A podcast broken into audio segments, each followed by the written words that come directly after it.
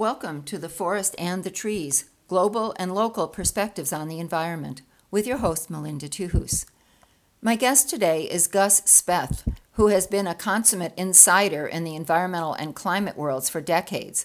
As co founder of the Natural Resources Defense Council, the World Resources Institute, the top environmental official at the UN, the dean of the School of the Environment at Yale, and, most important for this interview, he served as head of the Council on Environmental Quality, or CEQ, under President Jimmy Carter.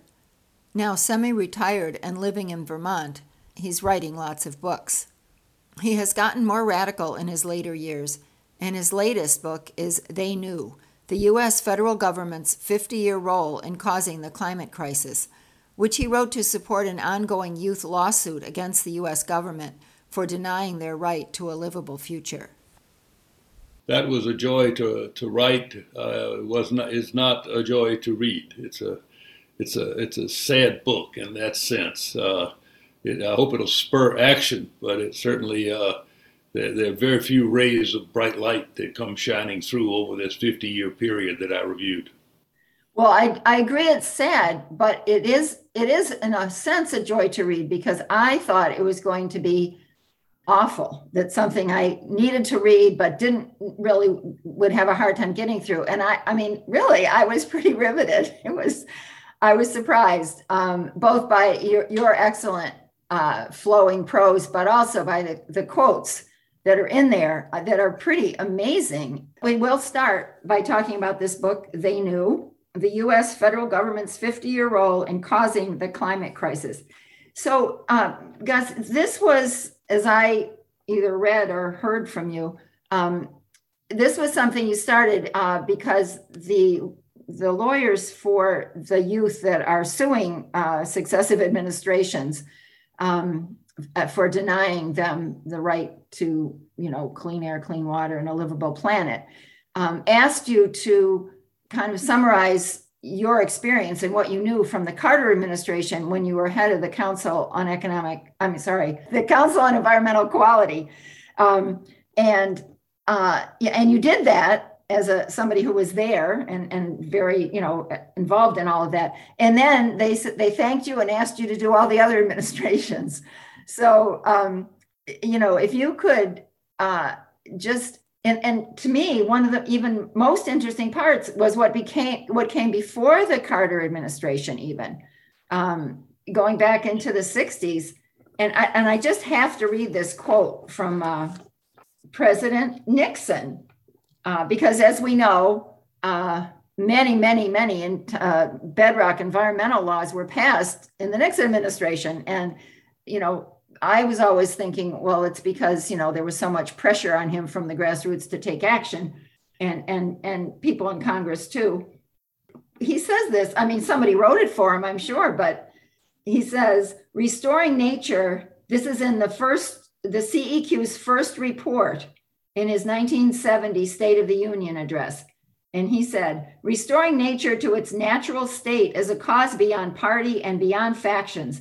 It has become a common cause of all the people of this country. It is a cause of particular concern to young Americans because they, more than we, will reap the grim consequences of our failure to act on programs which are needed now if we are to prevent disaster later. Clean air, clean water, open spaces, these should once again be the birthright of every American. If we act now, they can be.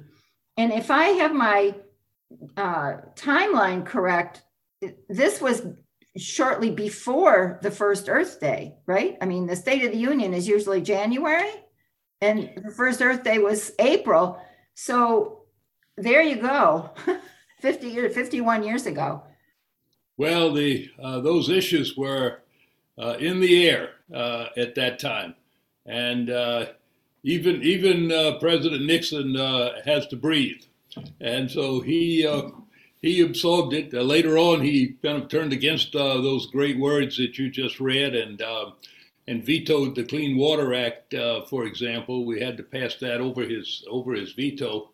Uh, but um, yes, it was a moment uh, of of awakening, I would say, throughout the country and indeed internationally.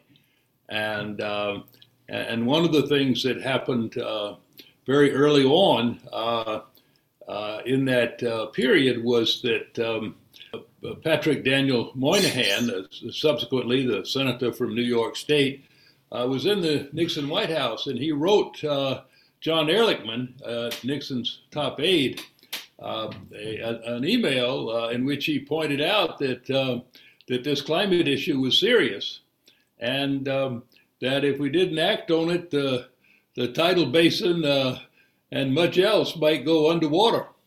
Uh, this was pretty graphic and uh, and and pretty reliable, it turns out, uh, from that early early point. Uh, but I focus in the book on into the Carter administration more more fully because first, I mean, I was there, so I, I had more information about it, and secondly, it was the point at which the issue really uh, became uh, sort of a high level policy issue in the in an administration. Uh, it, up until that the Carter years, it, it had been a scientific issue, an issue of some curiosity and, and interest, but not really uh, a policy concern. Uh, but in the Carter years, uh, it became a, a, policy concern, not an overriding or, or, or, powerfully driving one. That would come later, uh, but um, but at least uh, it was acknowledged by President Carter that it was an issue. And he put the country on a good course with his uh, extraordinary efforts at uh, promoting uh, solar energy, um, uh, not- notable in part because of the solar co- collectors he put on the White House, um, and and his uh, great concern about efficiency and, and conservation of energy. And this um, so Carter uh, got us onto a good start, let's say 1980. And uh, then, you know, 40, we look 40 years later, and what we find is that that good start was not followed up. And uh, we're putting out more greenhouse gases today than we were in the Carter years. You're hearing Gus Speth, author of They Knew, the U.S. federal government's 50 year role in causing the climate crisis which he wrote in support of a youth climate lawsuit. I agree that he definitely made a good start. He seemed to understand the issue and was promoting uh, renewables. But as you yourself point out in the book, every single administration that you covered said, you know, they, they recognized the problem, they knew there were alternatives, and yet they continued to promote fossil fuels. And even though some some of the presidents promoted uh, renewables as well, and some of them seem to promote only fossil fuels. I think uh, there are there are patterns that the book uh, reveals over this 50 year period that that it looks at from LBJ through through Trump, and uh, one of those uh, patterns is that every administration knew and was informed about the status of climate science and the reality of the climate threat. Every one of them, going back to Carter forward, uh, has had an abundance of information about the climate threat. Uh, secondly, uh, every administration uh, was also informed about alternatives to just wholehearted, full throttle reliance on fossil fuels. Everyone uh, was presented with alternative plans in one way or another. And um, uh, and then, thirdly, as you say, everyone uh, continued the full support of the fossil fuel economy and did everything that they could do to promote uh, fossil fuels. Now, some of them combined that promotion of fossil fuels uh, with a, an, an effort to, uh, to promote renewables uh, and to promote energy efficiency and energy conservation. And uh, basically, they were the three Democratic administrations of, of note in this in this story: uh, Carter and Clinton and Obama. And every one of those administrations that at least thought about the problem and in its own way acknowledged the problem, uh, even though they were still promoting fossil fuels, uh, but every one of those administrations that, that uh, acknowledged the problem was followed by uh, what I think of as a flamethrower administration that tried really hard to undo what they had uh, had accomplished. And your listeners will remember that that was a big pattern in the Trump years. Uh, he went after everything that the Obama administration had done to do anything positive and effective on the climate issue. And uh, so we've had this pattern. The result is that, you know, 40 years uh, after the Carter administration, what, we, what we find is that we are putting out more greenhouse gases today than, than then. Um, the percentage of fossil fuels has gone down from uh, 90% to 80% roughly, uh, but the total use of fossil fuels has gone up. And um, so we're still a fossil fuel economy. And, and that's the great tragedy because we could have done so much better. And I think the lesson of the book, in a way, is to alert people to that reality, to put people on guard that it could happen again uh, mm-hmm. today, and to uh, to really in, in not only inform people but in a way stimulate them with a sense of uh, outrage uh, that this has been uh, that this was allowed to happen. Right. And I know Papa Bush at one point early on, he called himself the environmental president or something like that. And he went to, you know, to Rio in 1992 and uh, was talking a good game basically. But then later that year, I guess, he signed um, the EPACT, it was called the um, Energy Energy Policy Act. That's what it was. And it yeah. said, quote, um, that the governor that the government will act not as a master but as a partner and the servant to the fossil fuel energy industry that was pretty i mean at least it was honest that was, i thought that was a little shocking well there were a number of th- shocking things in the george herbert walker bush uh, administration but um, that was one of them they uh, they had a um, a person in, in the White House, or I think he was probably um, uh, Bush's chief of staff, uh, John Sununu, uh, and and he and the president's science advisor was a man named Allan Bromley.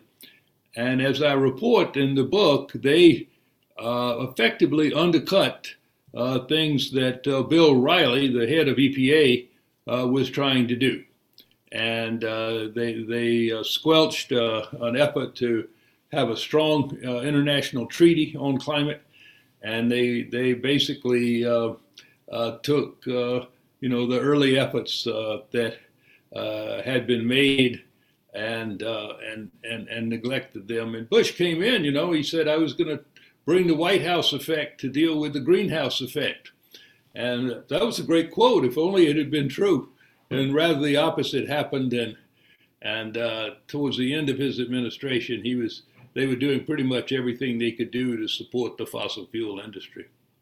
Right. So over these 40 years, I feel like even after, you know after I read the book, I was even more upset.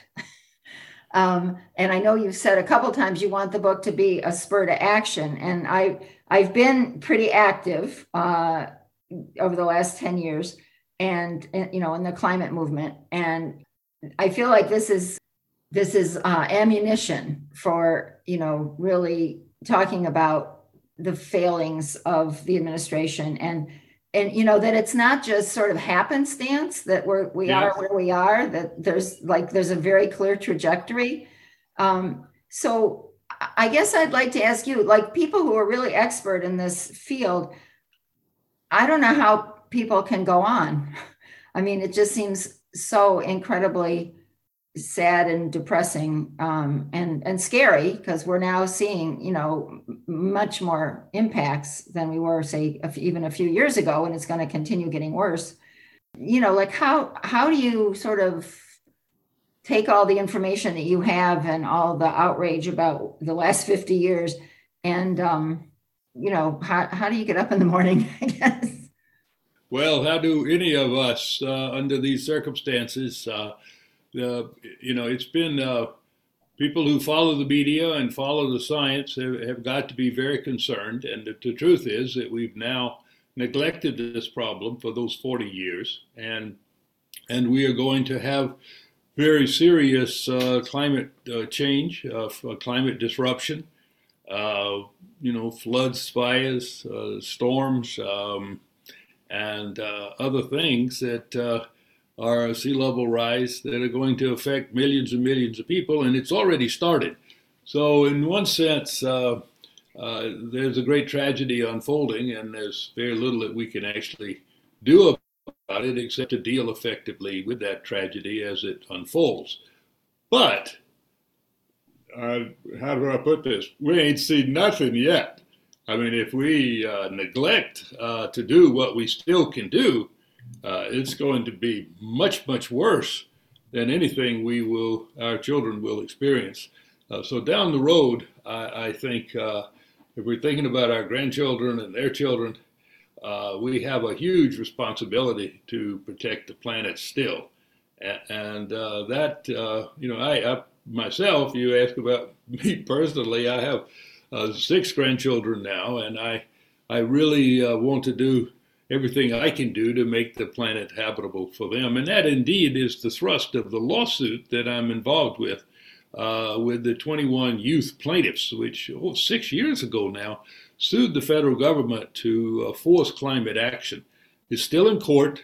Uh, the plaintiffs and the, the, youth plaintiffs and their lawyers are still hopeful, and uh, it could could work out uh, well because the, the fact is that the only thing that's going to guarantee continuation from one administration to the next is some ruling that uh, to neglect this issue uh, and endanger the young people is a constitutional violation. And if that that would persist, for example, even if our uh, Democratic president today was not reelected, and we go back to some antediluvian uh, climate denial uh, regime, uh, well, we would at that point have the courts to insist that the federal government get busy and, and to monitor those monitor those results uh, in court uh, with with public participation. So um, you know we we have a tragedy. It can only get worse, and that should motivate us. Some other good signs uh, too that we shouldn't neglect. the climate has seen a, a, a birth of, a, of the youth movement in the climate arena. And, and so much of the activism today is driven by young people. And that's really uh, all, all to the good and, and very, very important. Um, and I think the, um, the second thing uh, is that, of course, the, the uh, climate uh, disruptions are motivating a lot of people. People, the news didn't, for a long, long time, indeed decades, didn't cover uh, serious fires and other other weather events as as things that were related to climate change. But now it's saying and acknowledging that oh well the climate is behind this, the climate change is behind this, and and people are associating these tragedies that are occurring, uh, you know, with uh, climate change, and that's all to the good. Uh, there's a lot more information now the political salience of the issue has has gone up. I, I think the politicians now are responding to this uh, new new levels of concern and are moving, trying to move things. Our president is trying to move things. Uh, we have a you know an opportunity here still to to do something important uh, in in his administration. And, and, so things are beginning to, to change, and there are some some some hopeful hopeful signs. I mentioned youth uh, as a uh, you know, a force uh, to reckon with now. But uh, also, it's really very interesting that indigenous populations in the U.S. and in Canada are very awake now to this issue and the, the way that it's driving a lot of changes, particularly the fossil fuel developments on, on, their lands, and um, and that's you know so that's another another encouraging sign. Definitely. It was very inspiring to me. This is Gus Speth, lifelong environmental advocate and author of a new book, They Knew The U.S. Federal Government's 50 Year Role in Causing the Climate Crisis. So we're, we're speaking just days before the uh, start of the next uh, climate talks in uh, Glasgow.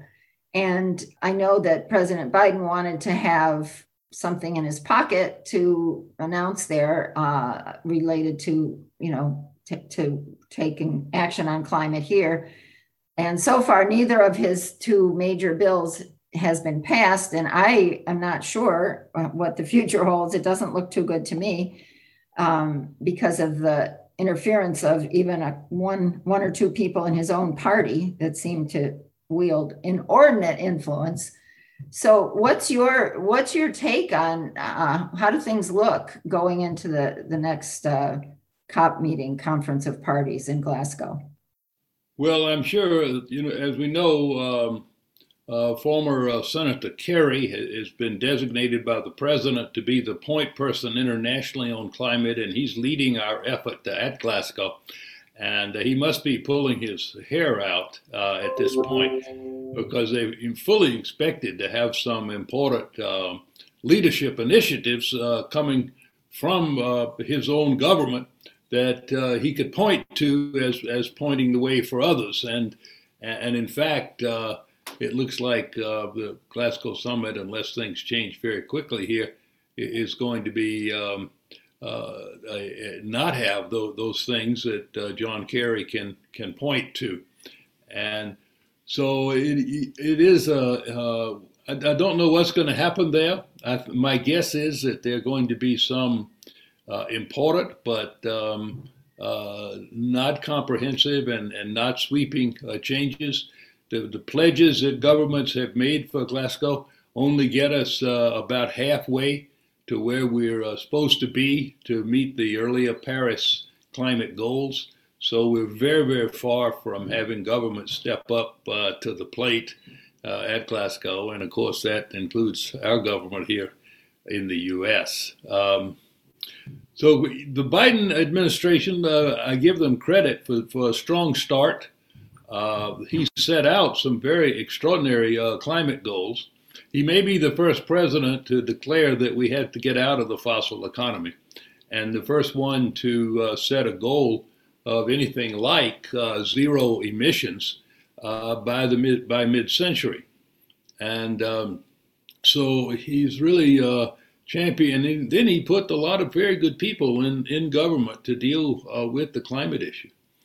I think what uh, including, um, I'm proud to say, our senator here from Vermont, um, Bernie Sanders. They have worked very closely on this reconciliation package, which is now under such threat in the Senate.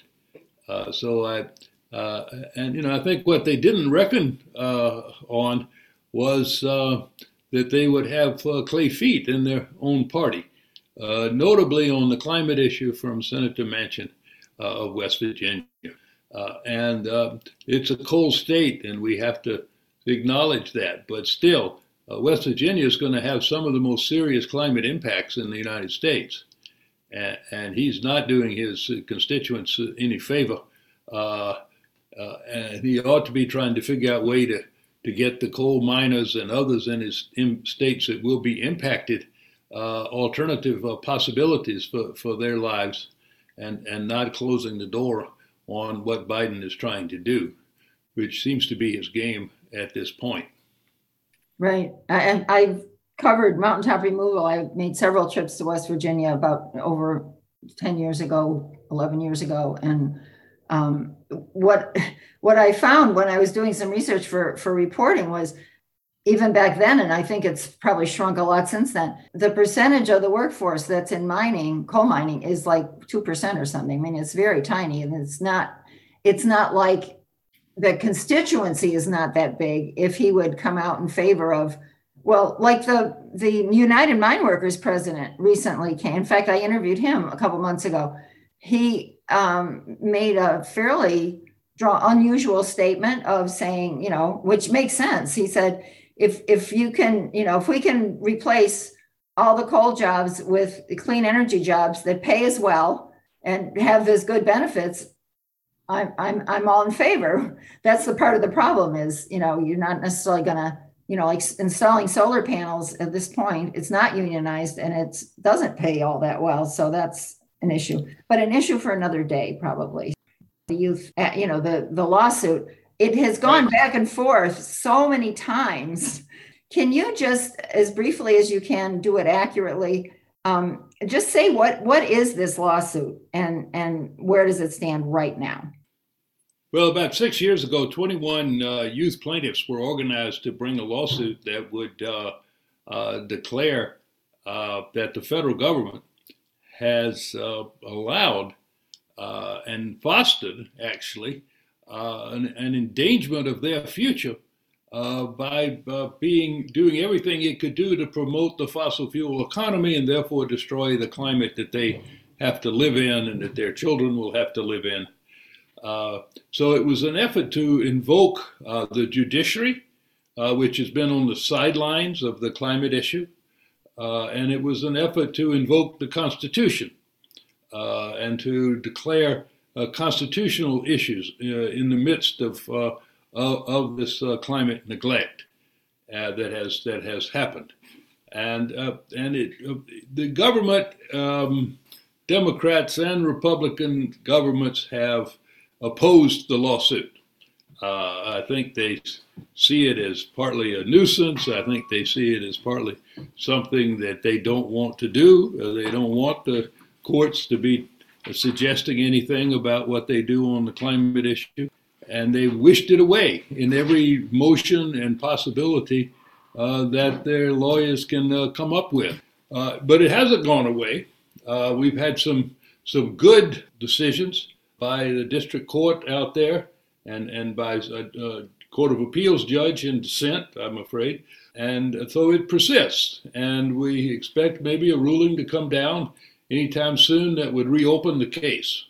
So we're, we're hopeful and we'll keep fighting. Uh, I'm not that involved personally in the litigation. My job was to do a history. Honest, and in being honest, would support their claim that the federal government has uh, not only sat on the sidelines of this climate disaster, but has been a major actor in creating it. Right, thank you. You said you're expecting a decision soon. From which court is that? The youth plaintiffs have moved to amend their complaint to take care of some problems that came up in the earlier stages of the litigation. And uh, they now uh, want the case to go forward on the basis of their amended claims. And I, we, uh, you know, if I had to guess, I would guess the court is going to allow that. But basically, it didn't go well at the Court of Appeals level. Uh, and, and so the plaintiffs have gone back to the district court and are seeking to amend the complaint to take care of the problems that were identified on appeal. Okay. And with the, uh, is it still before Judge Aiken? It is. Judge that, that ruled in their favor. That would be good. That was Gus Speth, author of several books on global warming and its impacts. Most recently, They Knew the U.S. federal government's 50 year role in causing the climate crisis. You've been listening to The Forest and the Trees Global and Local Perspectives on the Environment with your host, Melinda Tuhus. Tune in on the second Saturday of every month here on WPKN 89.5 FM at 9:30 a.m for more environmental news you can use.